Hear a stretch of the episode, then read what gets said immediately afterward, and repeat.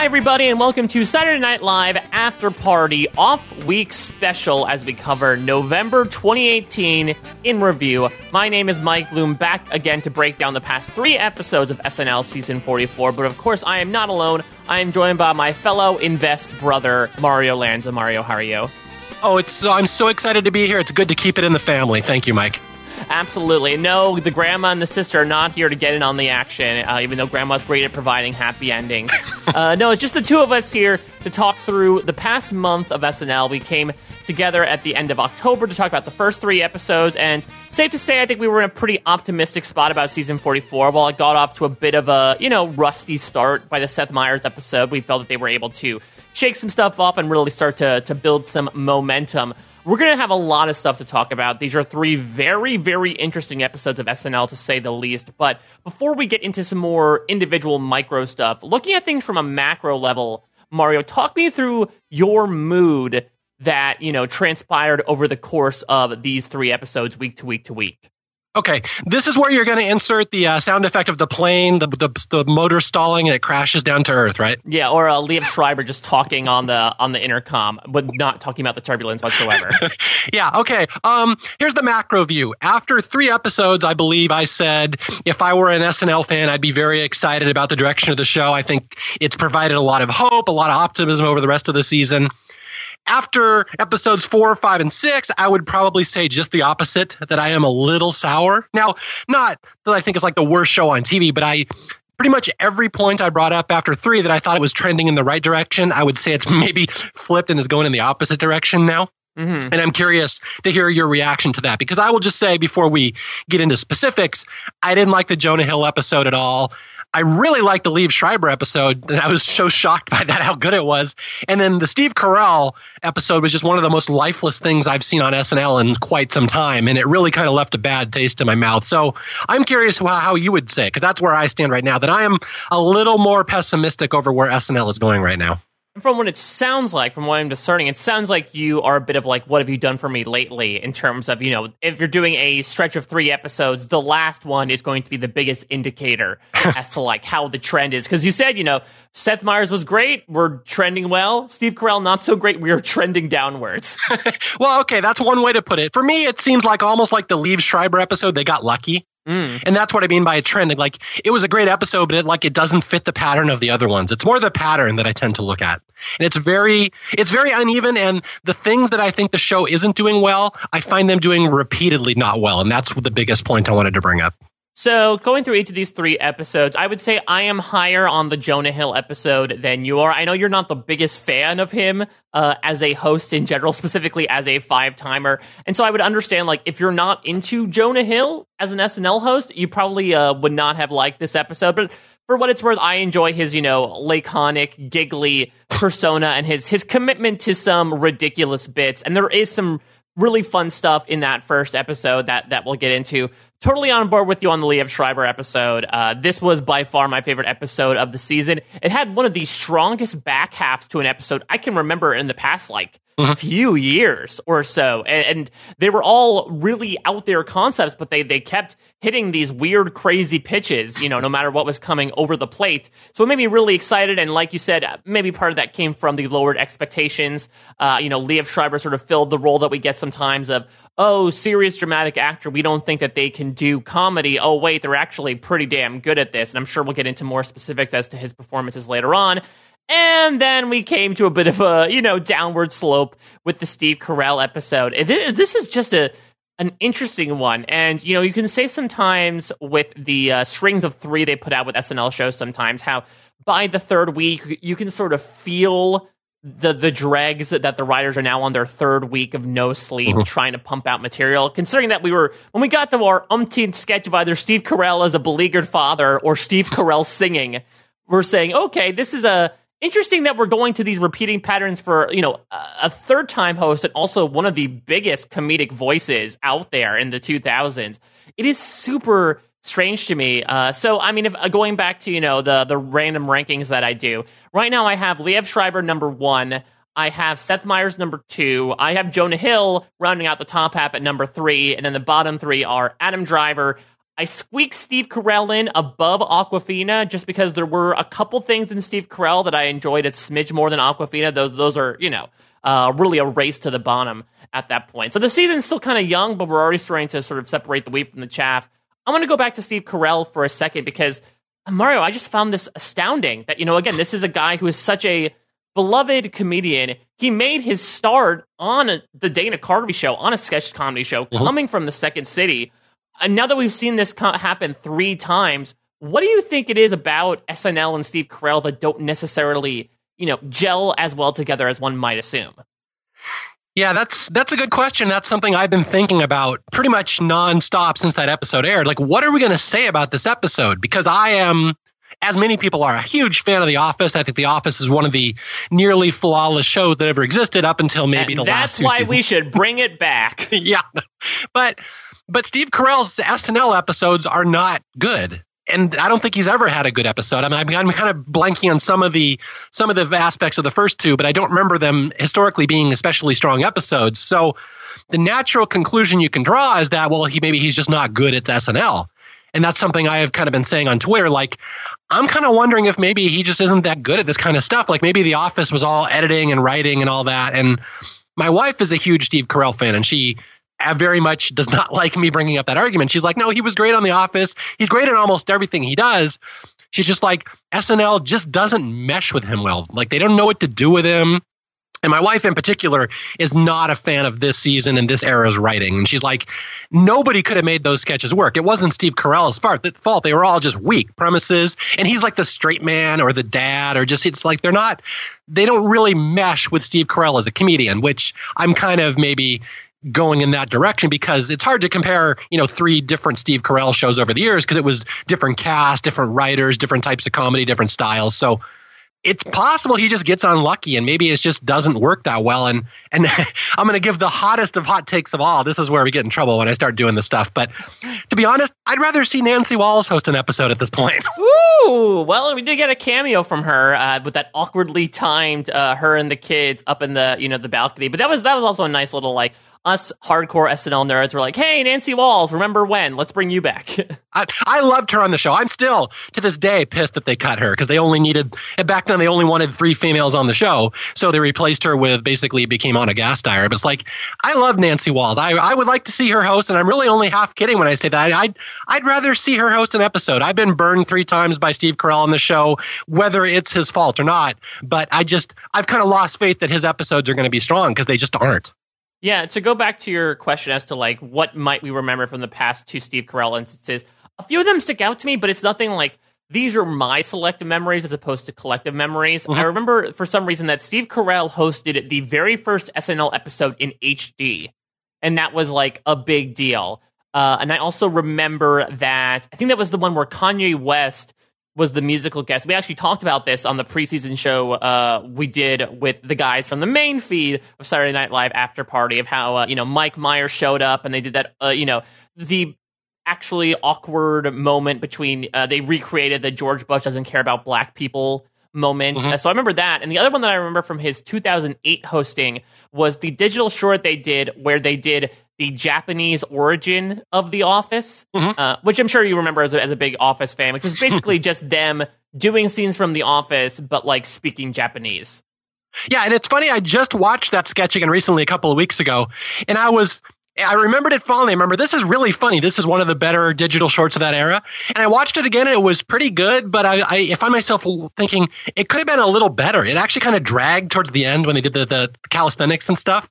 So like even then, some of the stuff that Steve Carell was good in didn't quite rise to the level maybe that it could have. So maybe he's just snake bit when it comes to SNL. Maybe that's the simple answer here. Well, I want to sort of uh, take a view outwards from the S- the Steve Carell episode, and we'll certainly get into some stuff, both good and bad, from that episode. But you know, you were talking about SNL's trends, at least in the past few episodes. Something that I really noticed is SNL season forty four. I don't know what it is. They have really got their hooks into the absurd, uh, and I feel like these past three episodes have really showcased that, and it showcased how it's really a double edged sword in both, you know, the ways it can be done really well and the ways it can be done really poorly. I have, you know, an example from each of the sketches that we can sort of go into. But before we get into that, uh, what's sort of your history of thought when it comes to you know the idea of absurdism on SNL because it's not exactly alien or nouveau. Have you generally enjoyed those types of sketches on the show? Oh yeah, my my bread and butter is kind of the absurd humor and the one-offs. I like stuff that's a one-off that's too weird to be a recurring character and that's not mainstream humor. And I'll just give an example of here one of them in this stretch of episodes that was really like uh, cerebral and specific to a certain audience and certain types of jokes. And the audience was not in on this sketch at all. They did not laugh that much, but I loved it. Was the podcast awards, the potties? Mm-hmm. Yeah, I mean, I mean, I mean, yeah, it's it's definitely playing into our territory, definitely the territory of the people that are listening. But yeah, it's a good point that it does seem a little niche and definitely it's it's one of those things that's like doesn't produce laugh lines but it's more like you think and you laugh inside your head type of lines yeah. And like again yeah absurd humor is my favorite types of uh, snl sketches. My favorite eras of the of the of the show have always been when they move away from the recurring characters and like the the actor based stuff and it's more the writers the cerebral sketches. So that's always my type of bread and butter. And that's why it all it almost pains me a little that i didn't like these last three episodes because as you pointed out and as many people have pointed out on Twitter, they're just going off the rails with absurd stuff now. And like some of them are hitting, some of them aren't hitting. I'd argue more are not hitting than are hitting. But in theory, I should absolutely respect that because it's a, it's a pattern that I love when SNL goes in that direction. It's it, it's kind of odd. Like I, as we talk about this more, I'm curious what my thoughts are going to be because you know coming into this podcast, I'm thinking I didn't really love these three episodes so much, other than the Liev Schreiber one. But so many people have kind of you know, commented on my tweets. They're saying, well, you know, you should give them a little credit. They're going so absurd. Some of these are just weird ideas. So I'm kind of rethinking that a little bit. And as we talk this out, I think maybe I will open my mind to it a little more because I think I'm about to make the argument you're about to make that I, th- I it's actually kind of a cool trend that they're doing and what they're doing with these sketches now. Completely agree. I have always been of the stance of how I'm not the biggest fan of recurring characters, and maybe that's just because I come from instead of a sketch background, I come from an improv background where we don't tend to create recurring characters. It uh-huh. comes off as a, uh, you know, not exactly uh, that artistic or creative to do. So I'm always game for trying something new. And especially since, you know, f- five years ago at this point, we were just coming off of an era where you have Kristen Wiig and Bill Hader and Jason Sudeikis doing all of these recurring characters almost every episode. Uh, and it almost feels like you're walking on crutches that when you take the crutches off, yeah, there's going to be a little bit of hobbling, but then you're going to be able to actually run further and faster, mm-hmm. you know, as a result. So I totally have an appreciation for what they're doing right now because I think they're putting trust in their audience. I do think maybe some of the reasons why they t- they pump out recurring characters is because they say like, well, the, yeah, the, they'll they'll like this. Uh, whereas I feel like sometimes when they're putting out really crazy ideas, you know, things like the John Mulaney episode when they did the lobster diner sketch, that's a great indicator where umpteenth years ago, they said, no, this is something the audience doesn't necessarily want. We're going to shelve this. They finally bring it back, and it's like rapturous ovation from yeah. it. And I, I, don't know if that's the changing, you know, pop culture zeitgeist or just maybe a misjudgment of the audience. Uh, so I've been really enjoying the, uh, the uh, the the attempts that they're making of it. Like you said, there's been some misses, but you know what? I'd rather have, you know, this kind of type of stuff to talk about because it's going to be, for me, inherently more interesting than talking about, okay, let's talk about the, you know, sixth time we've seen the alien encounter sketch. I'm glad you brought that up because that's just exactly what I was going to talk about. That to back up what Mike is saying and what I'm lesser saying is that that Liev Schreiber, one of the one of the reasons that was so strong is because it was all original concepts and first time stuff. But if you'll notice, you have the alien abduction sketch right there in the middle. And I'll be honest, that sketch really dragged the third time around, and it really kind of sucked the energy out of that episode, in my opinion. So it was weird seeing all these unique first time things, and then one they had to try try to do a recurring one in there, and the recurring one really stood out as the one that didn't belong in that show.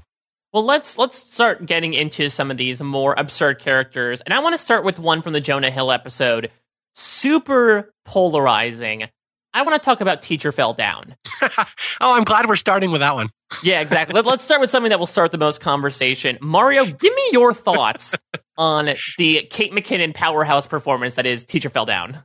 Okay, well, yeah, clearly this is one of the most polarizing sketches in recent memory on SNL. I guess until the uh, the eye patch guy showed up, that would be the other polarizing thing. But yeah, um, the first time I watched Teacher Fell Down, I'm like, what is this crap? Like, I did not get that sketch at all. It seemed to me just it was a very gratuitous let's put Kate out there and just let her do her shtick, and everyone just reacts to her. And there's this mindset on the internet among a lot of people that Kate McKinnon can do no wrong, and so I it was. I don't especially agree with that mindset, especially these days. I kind of am getting tired of her. But that seemed when I first saw that sketch, it just seemed like we're going to give Kate a showcase and just let her go. And it didn't really fit anything I've ever seen on SNL before. It was so different. I don't think it hit at all. I think it was about three, four minutes too long. It just kept going and going and going. And I tweeted at the time, I'm like, this is honestly one of the worst sketches I've seen on SNL. And I'm like, not joking. I, I don't get anything behind this sketch. And I will say at the time, like my mindset has changed a little on this one because I've been reading some other criticism. And I've read some other people say, oh, that was one of the funniest sketches I've ever seen on SNL which okay clearly there's going to be a middle ground between me saying it's like one of the worst things i've ever seen and other people saying it's one of the greatest things. So what am i missing or what are other people missing? And so i view that sketch now and i don't know if this is right or not. I don't i don't follow who writes these sketches. I don't know the backstory of all these sketches but it seems to me it was probably like Maine Justice a couple years ago with jason sudeikis and for people who don't know, that was like a uh, that was like a dream of a lifetime. Jason Sudeikis wanted to get that sketch. That was one of his favorites. He wrote it. It was his baby, and he tried to get it on the air for years and years. And like when it finally came on, it was a hit. And whether it was a hit or not, if you know the backstory, you know that was his lifetime achievement to finally get his baby on the air. And I'm guessing, I am guessing that Teacher Fell Down is something along those lines that someone's been trying to sell the sketch for a long time. And so I to this day I still don't like that sketch. It doesn't work for me at all in not one bit of it whatsoever, but I can respect the dream and the passion behind it that somebody fought for that sketch to go on the air, and I think that was someone's baby. So I will no longer say it's the worst sketch I've, I've seen in a long time. I just say I don't get it. I it still seems too long. I watched it again this afternoon. I'm like, man, this thing just drags. But I think that was someone's passion, and I will never argue against someone's passion. So if someone fought for that sketch, if you absolutely love that sketch, then more power to you. I hope they do more like that for you again. But that one just was not for me at all. Uh, so I do not want to be the uh, you know embattled students to your teacher on the ground, Mario. But I will uh, poke a hole in your narrative just a bit because I did read up on this, and the person who wrote "Teacher Fell Down" was new writer Alison Gates who uh, she actually was one of the people who was in the audience during the Steve Carell monologue, uh, okay. the, on, the only non-office.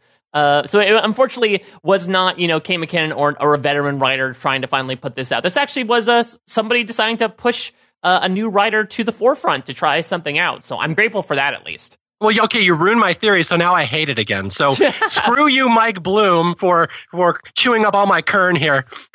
but I still think that was probably something she had been working on, or that kind of humor that she had been selling or pushing somewhere in the past. Like no one jumps out right with that sketch because it doesn't fit in with anything that SNL has ever done. So it's just it's just there's a certain mindset in that in that sketch that I I have to appreciate because they were going for something so different. Yeah. So I really, really like this sketch. And it might be my own personal proclivities. I did tweet this out that I think one of the other reasons why I enjoyed the Jonah Hill episode more than most is because there was a lot of like theatricality going on between, you know, the divided we stand uh, commercial between Jonah Hill singing Joseph and the Amazing Technicolor Dreamcoat and now this. And I'm someone who comes from theater, so something that I'm going to always naturally gravitate towards. And Kate does a great job with it, but watching this back, I feel like the writing is actually really fun. Uh, you know, just but you're just like the the poetry that comes out. You know, teachers on the ground like a silly little girl. Well, I'm not a girl and I didn't fall. Uh, you know, talking about uh, she everyone's laughing away like it's some episode of Friend. It, there's and you know it builds. I will agree that I think it languishes a bit. It does build a little bit where you know when she ends up falling three inches more, and there's a big pause, and then just goes into teacher fell more, which I guess is the other stanza of this poem. Uh, and you know her saying, uh, "They always said I was too frail, said I wouldn't live past three, and I wish I had it." Like it's echoes to me of Abraham Parnassus, which makes sense given it's the uh, it's the same classroom. I don't I, I don't know why this uh, classroom just brings about the most dramatic people. So I can understand if you're not really into you know the the way it was done specifically at the time it was done as well this was like the third live sketch of the night when this would almost most definitely be a 10 to 1 any other night i can understand but i feel like the coupling for me of kate mckinnon's performance with uh you know just the the insanity of the writing that came out of this with the overblown language that essentially turned into a four minute monologue with occasional comments from the peanut gallery. It was something that I really enjoyed personally.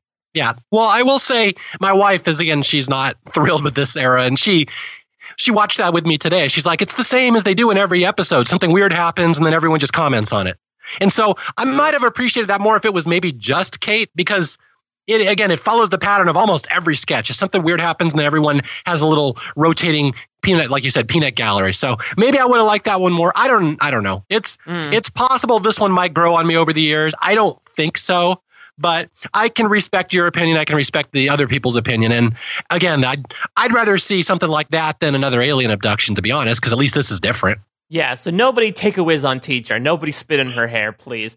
Um, let, us move on to something that I think we're both on the same page with. And it's interesting that we sort of talked about the requisite straight man in the form of those students in this sketch, because I think one of the reasons why this one really, really worked is because there wasn't one there. And of course, I'm talking about the House Hunter sketch from the Liev Schreiber episode, which uh, by and large was the highlight for me of not only the episode, but probably my favorite sketch, even edging out Abraham Parnassus of the first six episodes personally.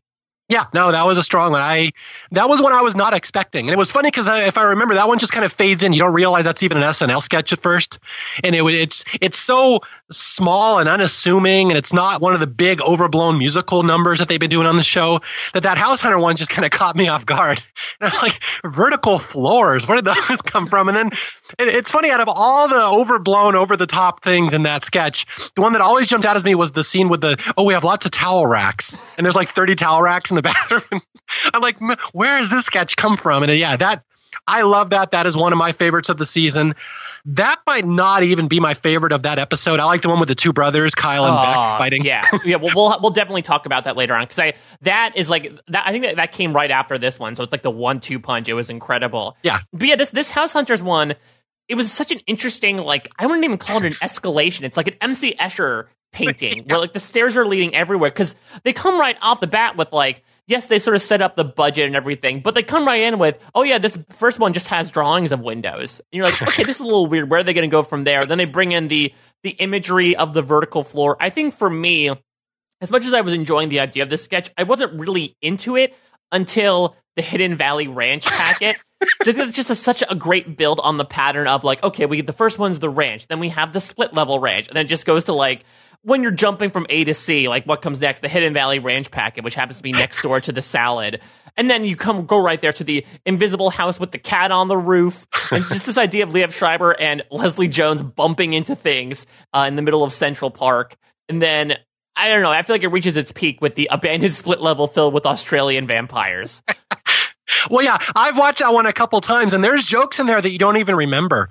Like, even though the little throwaway jokes right at the start, like we have a four hundred thousand dollar budget. Oh, this one's five cents over budget. We have to cross that one. just, just little throwaway jokes like that. And there's one where the audience laughs over Liev Schreiber when he's talking about all the services and restaurants are thousand miles up straight in the air, so we have to buy a car. like, there's just again, you remember the big jokes, but that one's really going to hold up well because of how subtle it is and how even the throwaway jokes are funny. Yeah, I I have nothing bad to say about that. It was fantastic, and again.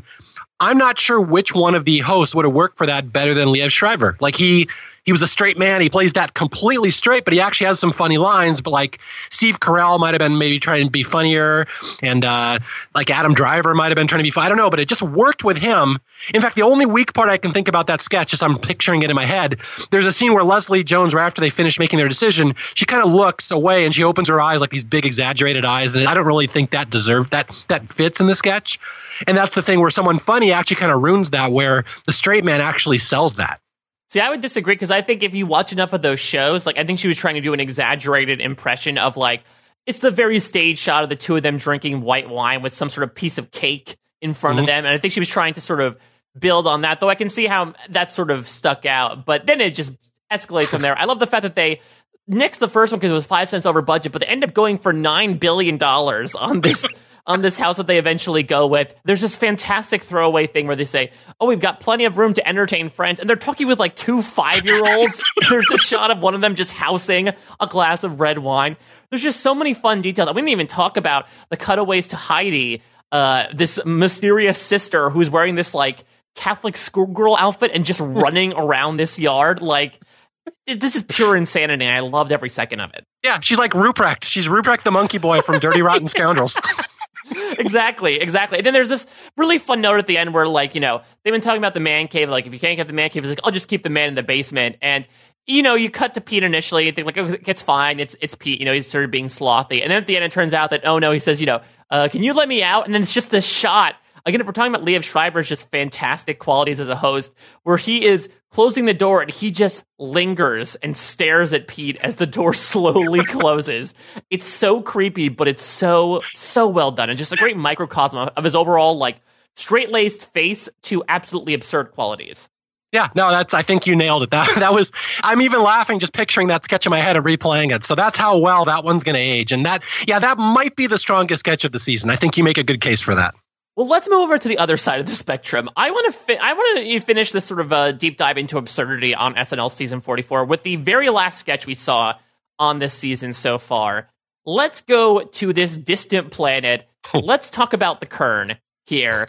there were so many things. In fact, I'm sure Vulture will come out with an oral history soon about what went wrong with this sketch. But Mario, what were your thoughts as you watched this catastrophe unfold a couple weeks ago? Well, okay. The, the big picture is I was so not enthused by that Steve Carell episode that that one actually didn't really register with me as being that weird or bad because I was, Your senses were so out. dulled. yeah. So I had to watch it again. And I know there's the East Coast version and the West Coast, and apparently they fixed it in the second version, right? Relatively. So yeah, the, the big mistake that happened was that I guess the, the sketch didn't have an ending. Or that from what I had heard in dress rehearsal, the ending. So for those of you that don't remember, this is uh, you have Steve Carell, you have uh, Beck, you have Leslie, you have Cecily as these astronauts. They landed to have Thanksgiving dinner on this planet.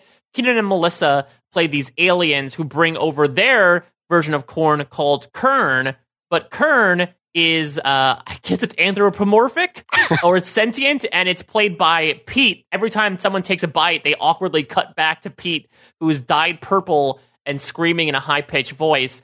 Allegedly in dress rehearsal, the ending was supposed to be that Steve Carell would like, you know, basically uh at gunpoint force Melissa and Kenan out to save the Kern one might connect this back to in the first 30 seconds, if you notice it watching it back, Beck Bennett drops a laser gun prop. Yep. And it causes people to laugh. And so there's a chance they might not have got that uh, in time to make that plot point happen. So in typical theater fashion, they improvise and they say, okay, well, we're all going to eat the kern.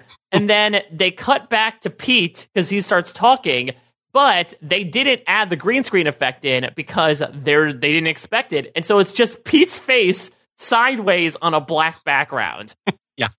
Okay, I just watched it right before this podcast. You are correct. So yeah, they they're all set up for the sketch, and then Kenan and Melissa walk in, and you can hear the gun fall, or you can see it falls off of Beck's lap, and you can see Kenan laugh, and you can hear a couple other people laugh, and yeah, like you said, it, it really screws up the ending of the sketch because I think they were supposed to have a gunfight, and I was watching very carefully for exactly how the end of the sketch, at least on the East Coast version. Again, for anybody who's listening to this and looking for the sketch online, though they've probably already fixed it. So you might not see this version anymore. They may have already replaced it. But yeah, at the end of the sketch, they don't have a gun for Steve Carell to point. So I was watching very carefully what exactly happens. And it's actually Kenan and Cecily across the table from each other. Kenan says, he holds up his hand. He's like, bye bye. And she goes, bye bye. Like, okay, we're going to improvise. We're just, we're just leaving. And so then, so then Steve says, we'll just eat the kern, which was not their plan. And so now everyone's laughing because there's two different endings going on. And I think that whoever's running the sketch, the producers just put the applause sign on and they pull out as soon as possible. But if you do see the East Coast version, watch for Kenan and Cecily trying to talk to each other across the table about what they're going to do. Yeah, and on top of that, Steve Carell brings everyone together and says, "Okay, guys, I have a plan." And this plan is to do nothing. Like it makes absolutely no sense. It's like they cut it off and just completely spliced in a new ending to the sketch. It is one of the biggest hot messes of a sketch I've seen on quite some time on SNL. But it's just an example of how, like, uh, I I don't think even if the sketch had worked, you know, this was so far out there with everything that you know it just it's uh, again the, the other side of that sword that for every house hunters you could have a kern sketch where uh, things just completely go wrong from a writing acting and prop based perspective Yeah, yeah, that's the big question there. Do you think that sketch would have worked had they pulled it off? I don't personally think they do. I think it was too. I don't even know what the right word is. I can't say too weird because weird stuff flies all the time on SNL. It was just it wasn't a premise that was going to be successfully pulled off. That's that's all I can say. just I, I, appreciate it, and they were doing lots of wordplay and like you know the Jenny Slate Memorial Award of throwing words at people that might throw them off a little if they accidentally say it wrong. But uh, yeah, they were they were doing their best, and it just but it just wasn't a strong concept to begin with. But again, I'd rather see that than like freaking Gilly or something. So at least it was new. Well, I'm glad that they cut the sketch off before the FCC got involved and got someone fired. I want to segue a bit and talk about something else that recurred across the these three episodes. Let's talk a bit about the cold opens at large mm-hmm. because there's a very large uh, pattern going on across these three cold opens.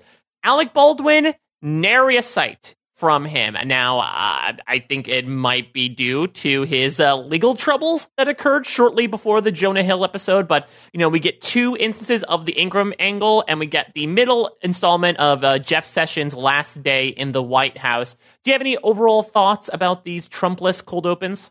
Yeah, I, again, I'm I, am i am never going to be the biggest fan of the political stuff on SNL, but if they're going to do it, I think this is a fairly good way to go. They just have the Ingraham angle out there, and they do Kate, and and they've had a, a good uh, excuse to have Kate and Cecily kind of playing off each other, which is always good. Again, I don't, they're not my favorite, but they're not my least favorite. I don't, they certainly weren't the we- weakest parts of these episodes. Um, Although I will say I, I wasn't too fond of the Jeff Sessions one. That one just seems especially mean, and I don't to this day don't know why they still keep throwing uh, Robert De Niro on live TV because it's the worst possible idea. But hey, it's, it's four words. How do you screw up four words? yeah, it's only opened every show since the mid '70s. but yeah, it's again, I don't have a lot of thoughts. What did you think? Like, I don't like this as much as we had the uh, the one with the Republicans in the locker room all dancing and singing after the Kavanaugh decision. I thought that was pretty funny. Uh, these are, I didn't think they were good or bad. They were they were solid ways to open the show, I guess, if you have to do that.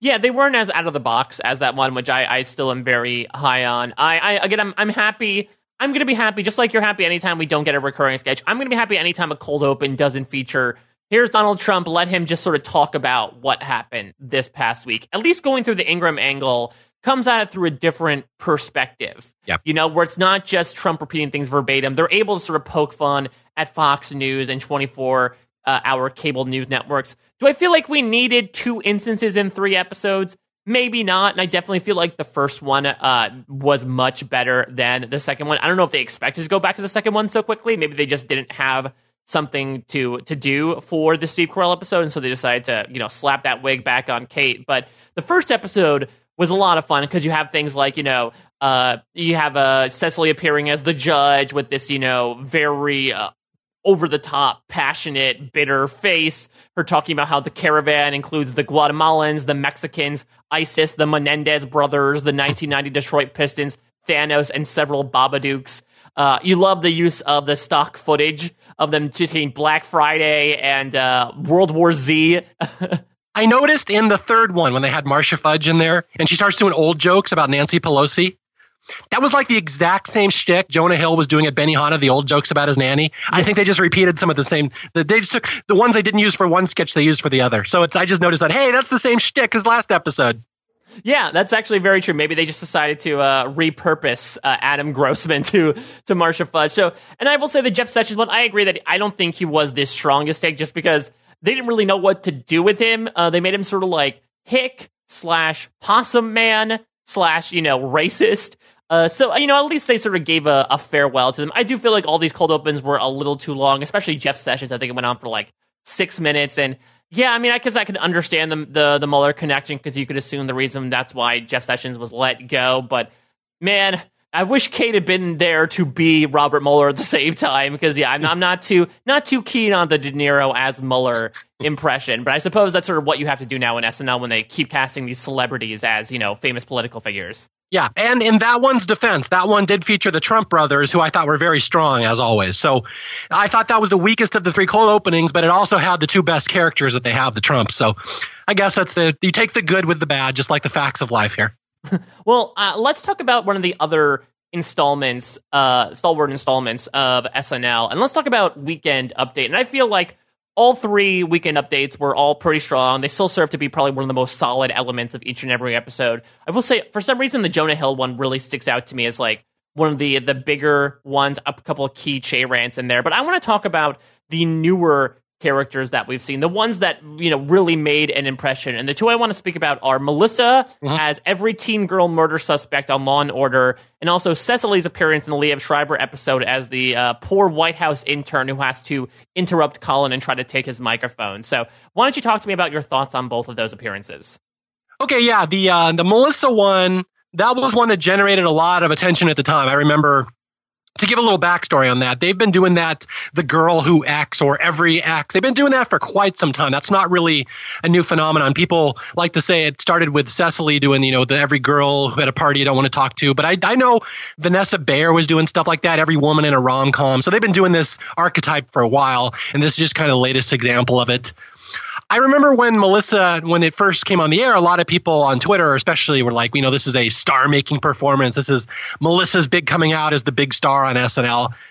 I don't know if that was necessarily my take on it. I thought it was it was fine. It was strong. I I found myself watching that thinking, man, I really wish Heidi would have done this because Heidi would have done something spectacular with it. I hate to I hate to compare people, but that's not really Melissa's shtick. Melissa's kind of moving into this era where other people have been doing this stuff. Um, I, don't know. It's not something that I thought was especially amazing, but it was good. I'm always happy when she gets to do something on the show and it comes off well, just because I know she struggles at some other things. So that was good. Um, the thing with what was the other one? Cecily with the microphone. Mm-hmm.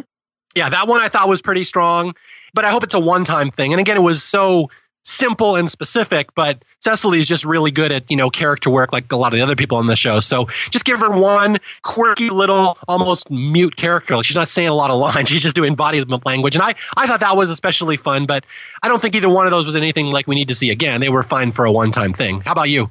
Yeah, and I, I, the thing I liked about Cecily's in particular is I always like when Weekend Update breaks their conventions. Uh, you know, I'm glad that Cecily wasn't a feature yeah. on Weekend Update. That she's sort of you know, it was as much like when we first saw Riblet, where like it just came out of nowhere, and it reminds me a bit of this is completely random, but I remember early on in season forty two, I want to say. Remember how there was that infamous photo of you know a, a, White House meeting in the Trump administration, and Kellyanne Conway was like kneeling on the floor with no shoes on. They did this. They did something really fun. I think it was maybe in the. Uh, God, I can't remember what episode it was, but uh, throughout the episode, Kate McKinnon was dressed up as Kellyanne Conway, and she would be kneeling on her phone in a recreation of that shot. And it would just be appear in the bumpers. It would appear as they cut to set during interstitials. So like it's one of those things that's like very unspoken, but it breaks the barriers of what makes a conventional SNL episode that really makes it feel like it's live and kinetic. And I really enjoyed that here. You know, I, I liked that Cecily appeared I didn't expect her to appear again, and I I liked even her return appearance because of the doctored video, which yeah. in true like Daryl's house fashion had uh, Colin Jost uh, punching her with like a random gif of a fist, and then again more stock footage of a girl falling off a cliff and a kid landing face first into a snowman. So I thought that really worked. I agreed. I mean, I don't think we we really need to see it again. If there's another instance where this type of thing happens, it would make sense. Uh, every teen girl murder suspect on Law and Order, I thought it was really well performed. Uh, it did get a bit repetitive uh, to me, but by far the best line of it was, uh, you know, when she starts having her breakdown and says, you know, uh, they dared they dared me to stab her, but it was just a joke. But Logan took it the wrong way and started bleeding. Uh, and you know, her talking about we went to big alcohol pa- party at Carrie's boyfriend's house. Like when they went into more of those generalities, I really enjoyed that. Otherwise, I think Melissa put on a good performance, and Michael Che had a nice little punctual moment with the, the toothpick in its mouth. But I mean, I, it was a, it was a good highlight for her. I don't know if it was exactly knocking it out of the park like you might compare it to some of Heidi's first appearances, but this is at least something you know a nice notch on her belt. No, I totally agree. It's a uh, just one more thing that she was able to say that she did. So it was yeah, it was a good it was a good showcase for Melissa. I don't know if it was necessarily the greatest showcase for SNL, but for her it was strong. Another thing that I want to talk about is uh, something that I actually linked to you before we recorded Mario. There's an article from The Atlantic that came out this past week. It's entitled SNL's new rap parodies tell the same old joke. Hmm. And this is this is talking about uh, we have seen a lot since uh, you know comeback Barack won the Emmy. We've seen a lot this season of Chris Redd, Pete Davidson collaborations with these hardcore rap songs that talk about a variety of not hardcore rap subjects. Uh, they did one about trees. They did one about uh, permission slash consent. They did uh, they did one about this past week about uh, Ruth Bader Ginsburg. And this article posits that they feel that it sort of has worn its way out. That the Lonely Island sort of uh, helped you know, they helped bring that about. And while they can certainly do it, the Lonely Island do a better job of writing more clever lyrics and better hooks. Mm-hmm. What what are your overall reactions to this article? What do you think about this? It seems like every episode now we are getting some sort of rap song from these two. Do you think they work? Um, I don't. I actually didn't realize they were happening that frequently because I I tend not to think of those as the biggest highlights of the episode. And I I read that article that you sent me, and I actually agree with it 100. percent Like, if the the shtick is that we're doing rap songs about non-rap subjects, just you know banal, just like benign subjects and throw them into a rap song. We did that again, like they said, with the Lonely Island. That was their whole shtick. Like I'm on a boat, I'm a boss. Like that was the thing. Those are non-rap subjects. So if we're comparing it to the Lonely Island, and again, to reiterate, I, I didn't realize they were happening that much because they're never my favorite parts of the episodes. Then yeah, I think it's something we've uh, seen on the show before. We've seen it better, unfortunately. I didn't realize they're they're like a team, right? Pete and Chris outside SNL, they have like a, a Lonely Island type deal. Yeah, they have uh, something called Goonie Tunes, which I guess is like mm. I guess they do sort of rap stuff, and it seems like they have the same taste as well. And that's another thing about this is that as compared, if you compare Goonie Tunes to Lonely Island, it seems like these two do more specific references mm-hmm. to rap artists, like the the Ruth Bader Ginsburg uh, rap is actually like a, a takeoff on, you know, uh, I guess it's called Live Sheck Wes, Die Sheck Wes. You have the Tucci Gang sketch from last year, which was a parody of Gucci Gang. Mm-hmm. So unlike the Lonely Island, which I think goes for more, you know, original content, these guys specifically say, here's a song let's sort of take that model and adapt it to whatever we want to talk about. That was the other thing with uh, Migos, the the Friendo song that they did with Donald Glover last season, which I think was one of the, their more successful attempts. It seems like they're more so about like let's directly uh, you know mimic something that actually exists rather than sort of creating something from scratch. Okay, yeah, there's some of them that I like more than others. There's some that I I think are pretty good. I like the Migos one. I like that one, the Friendos. The one this week and the one uh, the Ruth Bader Ginsburg one and then the one about permission. I just don't like them as much as some of the others. And this might just be old white guy talking, but I, I have a hard time understanding the lyrics sometimes. And maybe that's because they're a little hardcore rap compared to again like the Lonely Island. So maybe that's one of my problems. I, I can't always understand what the jokes are.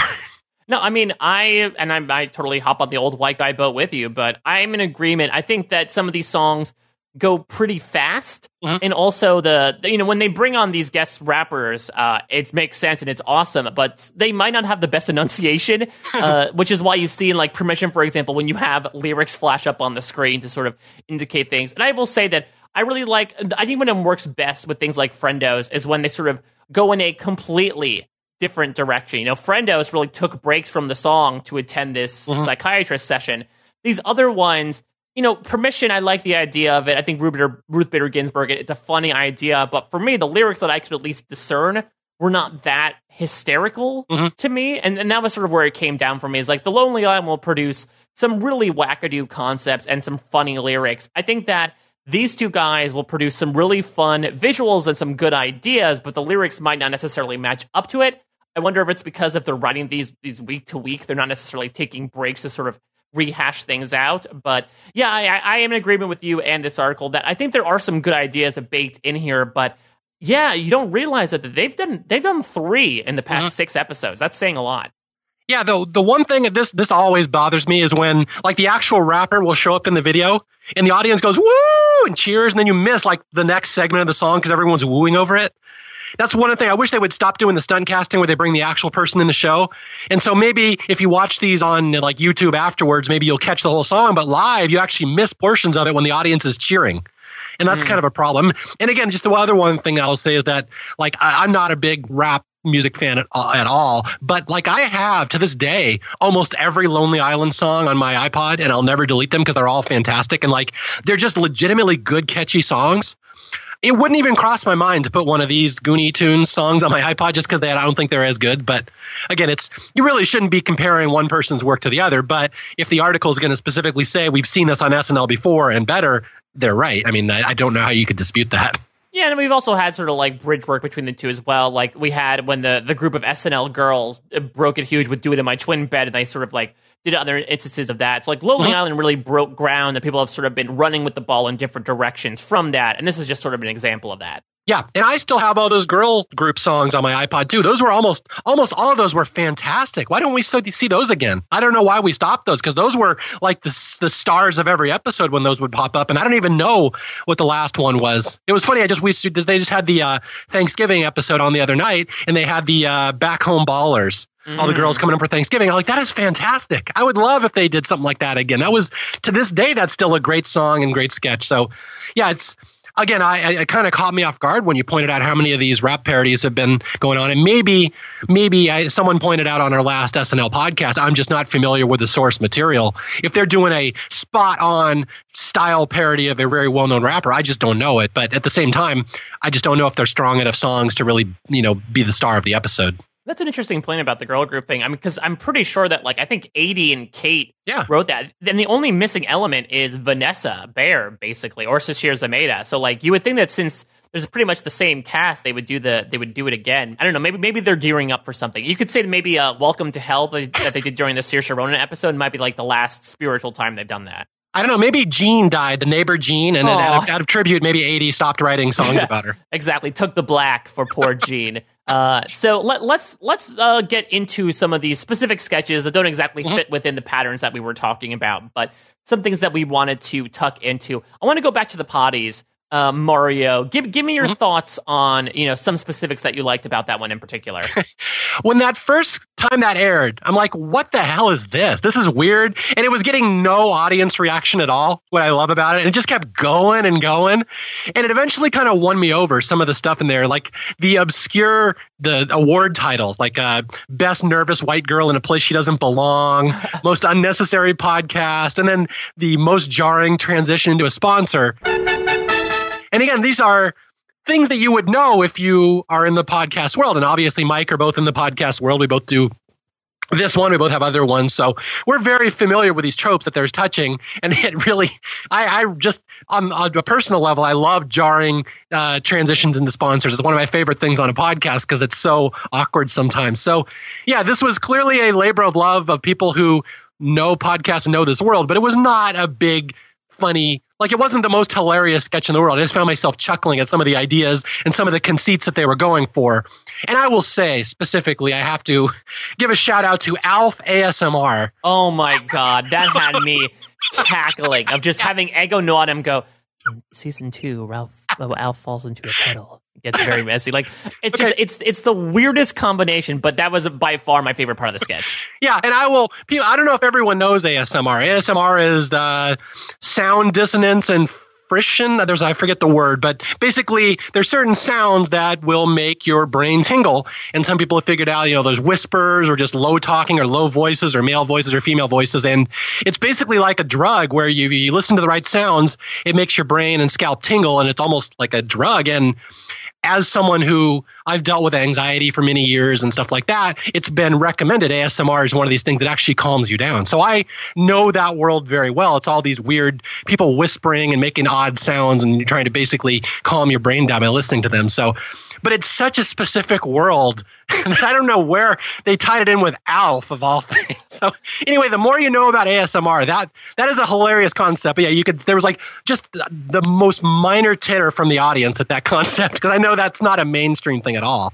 Yeah, I will say a couple other things about this sketch. Uh, I I thought Cecily and Liev Schreiber both did great jobs as Sarah Koenig and Michael Barbaro. Uh, Cecily hasn't done her Sarah Koenig since I want to say like the winter of 2014 when I remember they did a serial parody about Santa Claus, and I remember Cecily did a great job with that. And Liev Schreiber, he totally surprised me in just this episode how many times he could change his voice. Like his Michael Barbaro impression was so well done talking about how podcasts are like delicious little whisper documentaries. Uh, I think my other favorite thing, aside from the Alf ASMR, was a 80s podcast, Blood Feud, the cocaine graveyards of Mexico. and then it just cuts to a p- frame picture of her with the white flower on it, indicating that she did not make it out of there alive.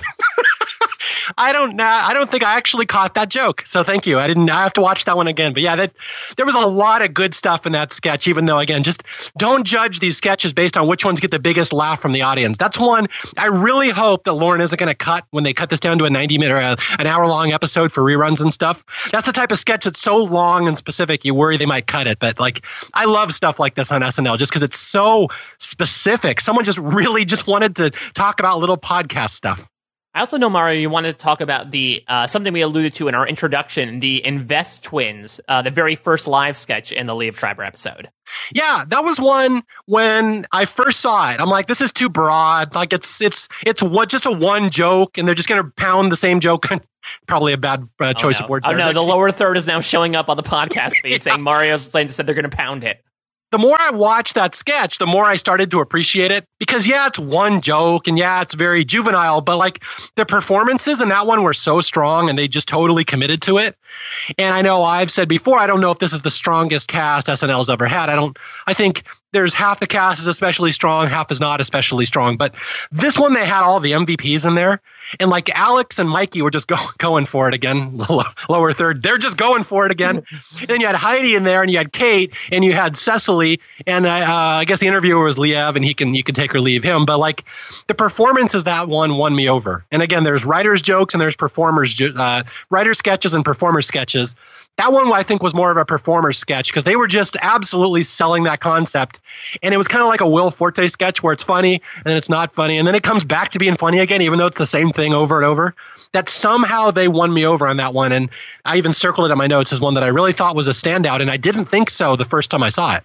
Yeah, this is directly comparable to another Mikey Day thing, so I'm assuming he wrote it. Uh, I forget which episode, maybe like Octavia Spencer a couple of years ago. It was the zoo photographer slash zoo pornographer yeah. sketch in terms of Cecily messing up the lower third. But I'm happy that they sort of built on that. That it was now it's two guys, but now they also bring in Heidi and they bring in Kate, so they bring in new energy to it.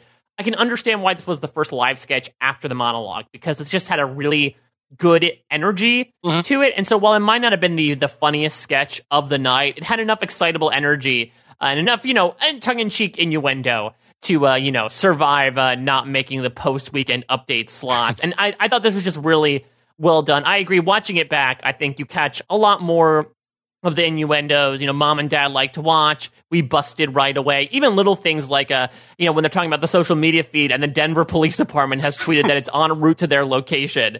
Uh, and then, you know, when you bring in Heidi and Kate, that's when things really get elevated with Heidi taking it on the chin, um, I'm at my happiest when the whole family comes together, and of course, leave it to grandma to give everyone a happy ending. Like this, this didn't feel like it overstayed its welcome. I thought, you know, it, it, it added, it built as people came in, and that it, it didn't linger too long. Yeah, and just to to keep beating the drum on Heidi Gardner, just watch that sketch again and watch her softly kissing grandma's nape of her neck the entire time grandma's talking. just little stuff like that. And it's funny you you had mentioned the, the how this one brings the energy of the show right off the bat, right after the monologue compare this with the Steve Carell show where they have the one with the dad and the kids in the bunk beds right off the monologue, which is like absolutely kills any momentum in that show right off the bat, as opposed to the Liev Schreiber one, which has this one, which is such high energy. So that's a mm. just a something little people might not notice when you're looking at the overall flow of a show, how important the energy is in that first sketch.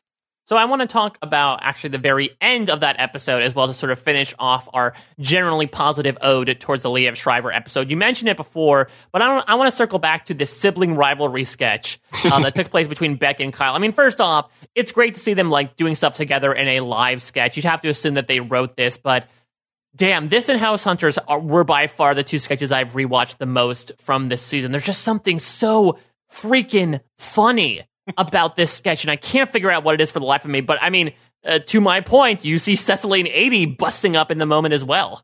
Oh yeah, Cecily loses at that entire sketch, and I don't know if I've ever seen her lose it that bad. Like an entire sketch, she cannot maintain her composure at any point once those brothers come out. And we watch, yeah we watched this the other night, and I have a 16 uh, year old son. Sometimes he comes out and watches SNL, but he happened to be watching when that Brothers sketch came out, and he was cracking up. And I don't see him crack up over stuff much, so I'm like, all right, let's rewind that and watch that one again. Maybe that one, maybe maybe that wasn't as funny as I thought it was, and we watched it again, and it was even funnier the second time. And like I I text my daughter at college. I'm like, hey, when you come home in a couple weeks, I got this sketch. And like, I'm not talking about House Hunters. I'm not talking about any other sketch. I'm like, I saved this sketch for you when you come home in two weeks. Wait till you see this one. And it's the brothers. And again, I'm a cerebral guy. I'm a writer. I love writers' sketches. I love these weird, archaic ideas and sketches. That one has no like cerebral nature to it whatsoever. It's just two brothers slap fighting and being sprayed by a hose. And it's one that I shouldn't love. But like you said, there's something about that one and the energy and just everyone losing it. And it's so well done that I think this might be my favorite sketch of the season. And again, I hate to say that because I'm such a writer and that's such a performer sketch, but damn, that one's funny. I was watching it again today. I'm like, this one holds up so well. It's crazy. I mean, there's so many great details about it. First off, the fact that the brothers are both wearing those 90s uh, Looney Tunes Rastafarian shirts that were going around. such a, such a fantastic detail and no pants. The, the when the hose gets brought out, I mean, Liev Schreiber, I give him all the credit. He couldn't keep it together during Alien Abduction, but despite everyone else around him losing it, he kept it completely straight faced the entire time. Uh, I do wonder if it was Beck's heavy breathing that made Cecily laugh so much because it was so exaggerated that every time Beck got sprayed with the hose, he's like, And I, for some reason, my favorite part by far was uh, them competing to do the dance, and just them yelling, "Mr. Mrs. Campbell, which one's the dance?" It just it just cracks me up every single time. And then this hard pivot to, "Well, you're an accident," and then it just leads to the parents revealing to Kyle Mooney's character right there that yes, he was not a planned child. okay, a couple things you didn't mention. You got pretty much all the highlights, but Beck's haircut and his little buck teeth or one thing that I love. I love the fact that not only do they have the Looney Tune shirt, but it's just the shirt and the underwear. Yes. There's just a long shirt and the underwear. Then Kyle randomly gets thrown through a wall, and then Beck turns and points. He broke the wall. See ya, he broke the wall. and again, the conceit. Why is there a hose in the house? like, yeah. and then theoretically, they've been doing this all the time. The brothers always are acting up and being sprayed in the house to the point that they just have a hose sitting inside. Uh, and it's and I do say like while we did get some more peanut gallery stuff here with Aidy, I, I felt that it was it, there was enough insanity going on that it felt okay to cut back to her. Specifically when uh, Dave Sharp was like, okay, uh, we didn't want to tell you this, but I guess we will. And Aidy goes, why are you telling him? yeah, just and I there's other things I've been you know critical on SNL and being sloppy this season. Just the things are always mistimed or like a graphic shows up wrong or like the Kern sketch. But like when Kyle hits Beck over the head with the plate, there's a great Foley shattering of a glass that is timed perfectly. So I just appreciate that they they actually nailed that so well. Speaking of physicality, one more sketch that I want to bring up is actually going to that Steve Carell episode. And it was by far the highlight for me. I want to talk about this NASA TV sketch. Mm-hmm because I thought this was an extremely well done piece of physical comedy and absolutely stood out during an evening that nothing else really did for you know for good. Yeah, no, I've seen people say that was the standout of the episode. I, at the time, I actually thought the Grease one was stronger, the the beauty school dropout. But as I've watched them again today, I flip flopped. I think the NASA one is stronger the the beauty school dropout doesn't have an ending. It just kind of stops. yeah, I, I, I, love the start of beauty school dropout because I think it's just a great way. Like they do this sometimes of like, here's this thing, and then someone comes out like, what, and just completely breaks the reality. But I felt mm-hmm. like once they started there, they really had nowhere else to go. Whereas yeah. this one took a little. They had to do a little bit of exposition to get through it. You see this sort of like okay floating work from uh, Steve Carell and Leslie Jones. Mikey David, Mikey Day is just a fantastic physical actor, and you can mm-hmm. see that in the way he does the slow motion waving. But once we get to those frozen monkey puppets, it completely just uh, you know goes into the stratosphere for me. Oh, we're already in the stratosphere, Mike. That's true. I guess the troposphere. yeah. Um, no, uh, this is the kind of stuff that my wife would hate hearing, but like, I like this sketch and I really liked it when I watched it again today, but I almost think Steve Carell is the weakest part in it. Mm. Like, I don't think he's very strong in it. I think Mikey does a great job. If you just watch Mikey's little motions, he's so fantastic. And Leslie, even Leslie does a great job, and she, you know, isn't really a trained stage actor, but she's has some great moments. But Steve, I just think is kind of there in the middle of this. He's like the straight man, and all the funny stuff's happening around him. But yeah, I love the the monkeys were good. The faceless cat that oh. that was inspired. that was incredible. Yeah, and then if, well, of course, when Kate shows up and she's pounding her face against the glass, and I think she really is pounding yeah. her forehead against the glass, like she's suffering for her craft there, like Kyle going through the wall. That yeah, I really appreciate all the stuff going into that sketch. That will be the one I think stand out from that episode. But yeah, it's like it's like Carell was the weakest part, and you don't like to say that because he's such a you know renowned comedy actor, but it's like all the funny stuff was in spite of him in that one. Well, I wonder his the voice he put on the character was really weird too. Like, I am a space navigator. Like Mhm. it, he didn't do a relatively normal voice, and it almost seems like the character sort of held him back. When we get his like really, you know, the moments we love Steve Carell for, which is freaking out when he breaks the arm off the monkey. Like those were by far the the biggest flashy moments and just the again this wasn't really a writer sketch but the physical stuff i give all kudos to the prop department just what they were able to do to just have these monkeys float in frame and that cat reveal was incredible where it's, it's described to us and it's just this great like five seconds of anticipation where you see the cat's backside and you turn around and you can imagine in your mind's eye what this looks like. You just heard that this poor cat had its entire face sucked in, and then it turns around, and then Leslie just you know puts uh, a perfect tail on that with you know, damn cat ain't got no face. uh, I just I thought it was a, and I can understand again why this was the first live sketch after the monologue. I think it, it just, or no, it wasn't actually. That was the the stupid Disney World sketch. It should have been because I thought it had a great energy to it. And I think it really highlighted the physical comedy, this and sibling rivalry, just the general physicality stuff that a lot of these SNL cast members can do.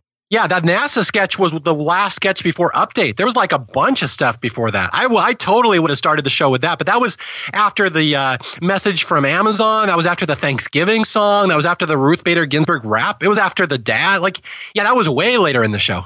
That's interesting. Yeah, I guess maybe maybe those others killed in dress more than this one. You know, you never know when it comes from dress to uh, to the actual live show. Mario, any more highlights or lowlights you want to talk about these three episodes from November 2018 before we look ahead to the last month of the year? Okay, let me just go through the three episodes and I'll give a quick little overview. Um, I didn't like on Jonah Hill. I didn't like the Benihana. Benihana. I've never really liked that sketch. Other people, I'm sure, do. So whatever. Come on, Mario, wine love. yeah, no. I just don't like Jonah Hill even outside SNL. I would just chalk that episode up just to having a weak host, to be honest. I don't know they could have done much with him. Um, but I like the Blue Wave commercial where they're all struggling with the election. Remember when Heidi's the terrified housewife and all that? yeah. I thought that was really, I thought it was really well done. You had like the things like the kitten rolling their eyes. I think Heidi screaming at her children was probably my favorite part. Yeah, okay. And aside from that, I like the uh, the Divided We Stand off Broadway show. Was I know you liked that one more than I did. It was pretty good, but one of the problems with me that I know all these musical sketches really well is that I could flat out I knew they stole their own song from Neurotology, that Scientology song about six seven years ago. It was the exact same song they used in that Divided We Stand, and it just bugged me. Mm, mhm. Yeah, I, I, I mean, I, I liked. I mean, I think by far the best moment of United Divided We Stand was the New York Times review just saying Jesus Christ. yeah. All right, I, I can get behind that. That's it's, it's very, it's very um, Red Chips of Spain. Robert Yeah. Goulet and his brothers. Okay, and despite all the controversy, I guess we've kind of skipped over this with Pete Davidson insulting the entire Republican side of the politics. I thought his roast of all the candidates was really funny. like Mhm. that's in spite of him getting in trouble for it. I thought the actual jokes he told about all of them that was a really funny segment. And even watching it today and knowing the reaction, I still thought it was a funny segment. And I'm like, I find it hard to get angry at a comedian for trying to make people laugh because that's what they do.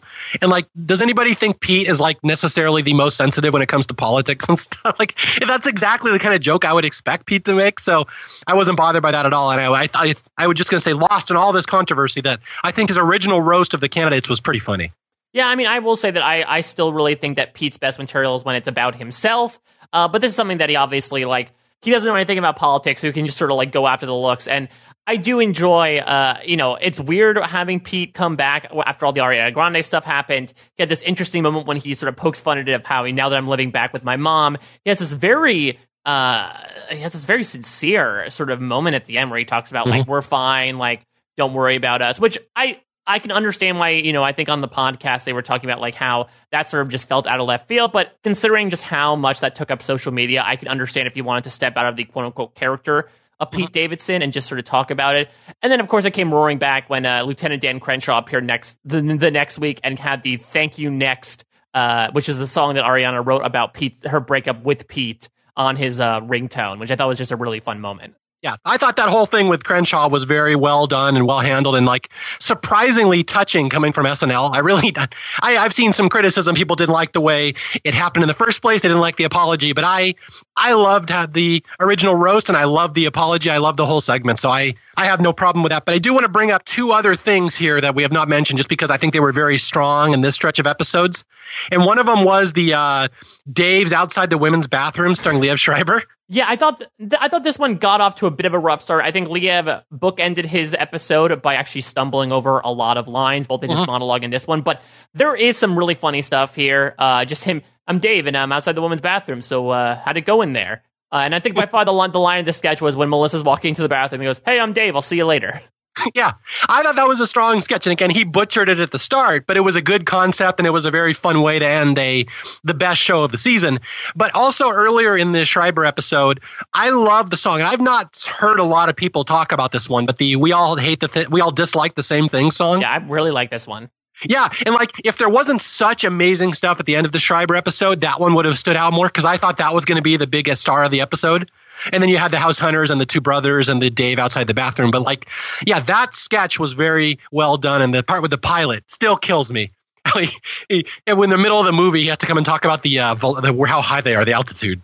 Yeah, I thought this was a fun one. And again, if you're talking about like, if you complain about, oh, uh, SNL either doesn't do political material or do too heavily political material, this was just a fun, like, quite literally everyman type of song. Uh, and you guys see like people who weren't necessarily, you know, song leads doing it. It was like Cecily and Beck and Ego, I think Yeah. were like the three people really doing stuff, which was fun. And yeah, it's sort of like that Seinfeld esque, like poking fun at the mundane things. Like, yeah, we all hate when the the the chip reader beeps and nobody takes their card out. Uh, so I thought it was it was a good thing to sort of insert in there amongst all the uh, all the other more polarizing things. Yeah. Okay, and I have two more just as a quick rundown before we get out of here. The uh, in the Steve Carell episode, the RV with uh, Steve and Heidi as the parents that moved out to the RV. I didn't think it was that great a sketch, but man, Heidi was strong in that one, and I love just watching her act with her eyes. She's so good with her eyes.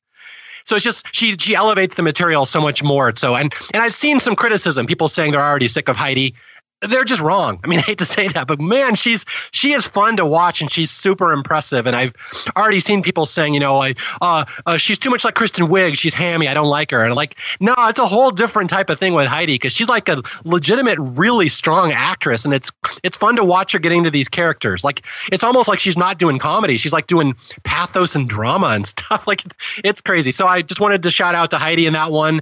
And I don't have a lot to say about it, but I know a lot of people like the Thanksgiving song episode. Not so much the, the Thanksgiving song itself, but the ending where Cecily stabbed people and then stole all their stuff, which I, I didn't like that sketch at all. But at the very at least, they had a cool ending, which I did appreciate the ending. Yeah, and because we've seen that sketch before. Like I remember there was specifically one called like Deborah's song, where I think it was Cecily again and someone else being like, "Oh, let's sing that Christmas song, Deborah's song." And I'm I'm happy that like Carell, you know, committed to the bit with the spoken dialogue and everything. But I thought it was just gonna be the same type of thing where they didn't think they knew it at first, but then they all join in, they did know it. Uh, but they at least added an interesting twist at the end where, yes, uh, Steve Carell thought that Cecily was a Christmas spirit who was with them the entire time. But no, it turns out that uh, she actually was some sort of like, I don't know, robber baron who uh, took all their stuff and then stabbed Beck, which was a little, uh, you know, a little too kooky, but this was a pretty kooky sketch to begin with. So I thought it at least differentiated it from the previous instances we've seen. Yeah. What did you think about the RV sketch? I so I appreciated Heidi in there. It just was never strong for me. I don't know. I'm never a big fan of the sketches where it's like one person is in emotional distress and is just consistently getting beat up. Like Mhm. clearly the sketch was about like, oh, uh, Heidi clearly did not want to get in the RV, but Steve Carell's the dumb dad who doesn't know. Uh, the do- I always like bringing a dog in. I'm surprised the dog didn't, uh, eh, you know, things didn't go wrong more with the dog. But I think by far the funniest line, which I think has is now gifable, is like, you know a dog can punch you in the face?" Uh, I think that that's by far the best part. But I think that was sort of like maybe sort of a microcosm of the Steve Carell episode, which was like, "Hey, you know, we'll have Steve Carell just sort of, uh, you know." Playing a dad, and there's a crazy idea going on, but there doesn't really have legs to it, let alone dog legs. Yeah. All right. Oh, one more thing before we move on. Um, I really didn't think this was a strong segment, but I've seen other people that thought they, they did like it.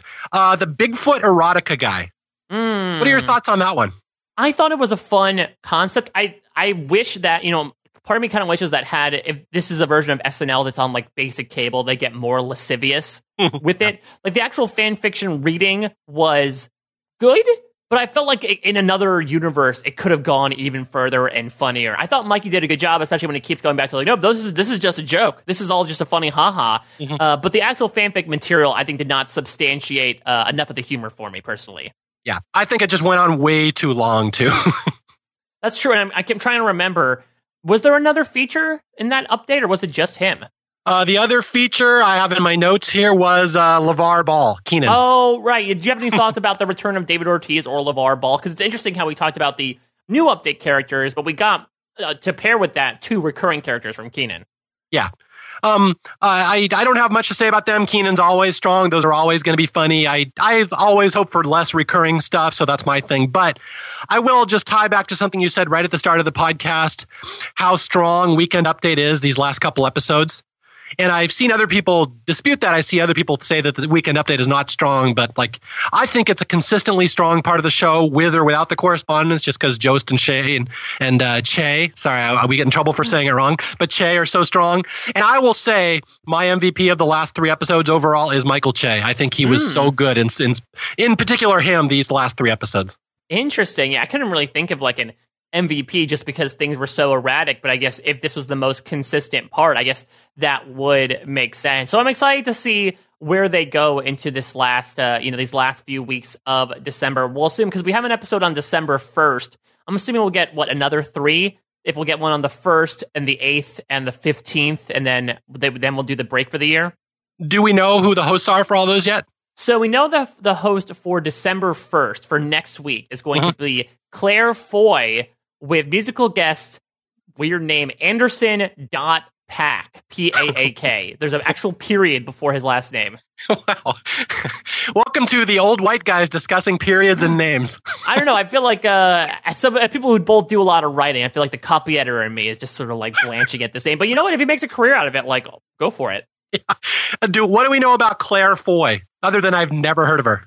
Claire Foy is an Emmy-winning actress who's known for her work in The Crown. Okay. Uh, she she played the queen there, and she's actually I'm assuming she's making her appearance because she's playing uh, Lisbeth Salander in the newest Girl with the Dragon Tattoo movie, uh, which I hear is actually not doing too well. So she's another one, one of these uh, primarily dramatic actresses. So we'll see if she's able to uh, what they'll bring for her. This will be the first episode back, and that can either mean very good things or maybe some very rusty things. But this is another sort of new blood they're bringing in. I'm happy that they're bringing in some female talent because up to this point, five out of the first six hosts were male. Mm-hmm. So I'm happy that we might be deviating. I'm assuming that we'll we'll get some sort of random host for the eighth, and I'm going to assume either an alumni for the 15th or someone like Drake, uh, like a like a, a, solid musical guest host combo to do the uh, the pre Christmas episode. Okay, sounds good. Yeah, it's a, I I am historically always behind on who these actors and actresses are. So thank you for explaining Claire Foy, and please explain who the next two hosts are as well, because I may not know them either. I'll explain it. I'll explain it retroactively because we will be back in your ears uh, around the holiday season to talk about December 2018 at large. Considering how the season has gone so far, it'll be super interesting to see what direction do they go with the absurdism now that the midterms are over. What what are they going to do politics wise? Uh, you know, could we see some cast members get added after the winter break? We shall see. Uh, Mario, for now, how can people follow you on social media and catch up on some of the projects you're working on? Uh, the main thing is you can reach me on Twitter at Mario J Lanza, and I'm not working on a lot of projects at the moment. I had my staff picks movie podcast. I haven't done a new episode in a couple months. I'm taking a break. At the moment, I am uh, writing a book uh, I don't know if people know my history with Survivor, the TV show, but I wrote a book called When It Was Worth Playing For. You can buy it on Amazon. It's the history of Survivor through the first three seasons, 2000 through 2001. And I am currently working on the sequel to that book, which covers Survivor seasons four through six. So I am hard at work on that, and I'm not really uh, doing any other uh, stuff at the moment. Hopefully, I'll pick up staff picks later. But again, if you want to just stay in touch with me, at Mario J Lanza on Twitter is where I normally uh, keep people up to date. You can find me on Twitter at a Mike Bloom type. You can check out the podcast I do every week. Uh, actually, ramping up a lot of reality TV come wintertime, falling heavy like snow between Survivor, uh, RuPaul's Drag Race, Top Chef. We'll get some uh, Celebrity Big Brother involved in there, maybe some Amazing Race. I also write for Parade.com and The Hollywood Reporter, as well as podcasts with Mario occasionally about Survivor, as well, and a bunch of other random topics. So make sure you're tuning into my feed there. You can also make sure you're subscribed to SNL After Party uh, on Twitter at SNL Podcast, and also make sure you're subscribed on your podcatcher of choice because John and Steve are going to be back in the next three weeks to talk about the final episodes of 2018, and that will be right back to round them all up. Uh, let us know your thoughts as well if you agree or disagree with us about our thoughts on November 2018 and where SNL season 44 stands. It's, it's a very interesting time, and I'm excited to see where we go from here, Mario. Yeah, I'm going to say after talking this through with you and going over these topics, I'm I'm a little higher on the season than I was going into it, just because I was kind of down after that Carell episode, and I didn't, just don't like Jonah Hill on SNL. But the the more topics we brought up, I think I'm I, am I'm, I'm cautiously optimistic that maybe we could still go with this uh, this absurd angle SNL's going in, and maybe they'll start hitting some home runs here. So we'll see. Flying higher than a frozen capuchin is Mario Lanza. Uh, well, thank you all so, so much for listening. Again, let us know your thoughts on this podcast. We'll be back after the next three weeks to wrap up December 2018. For now, take care. Bye bye.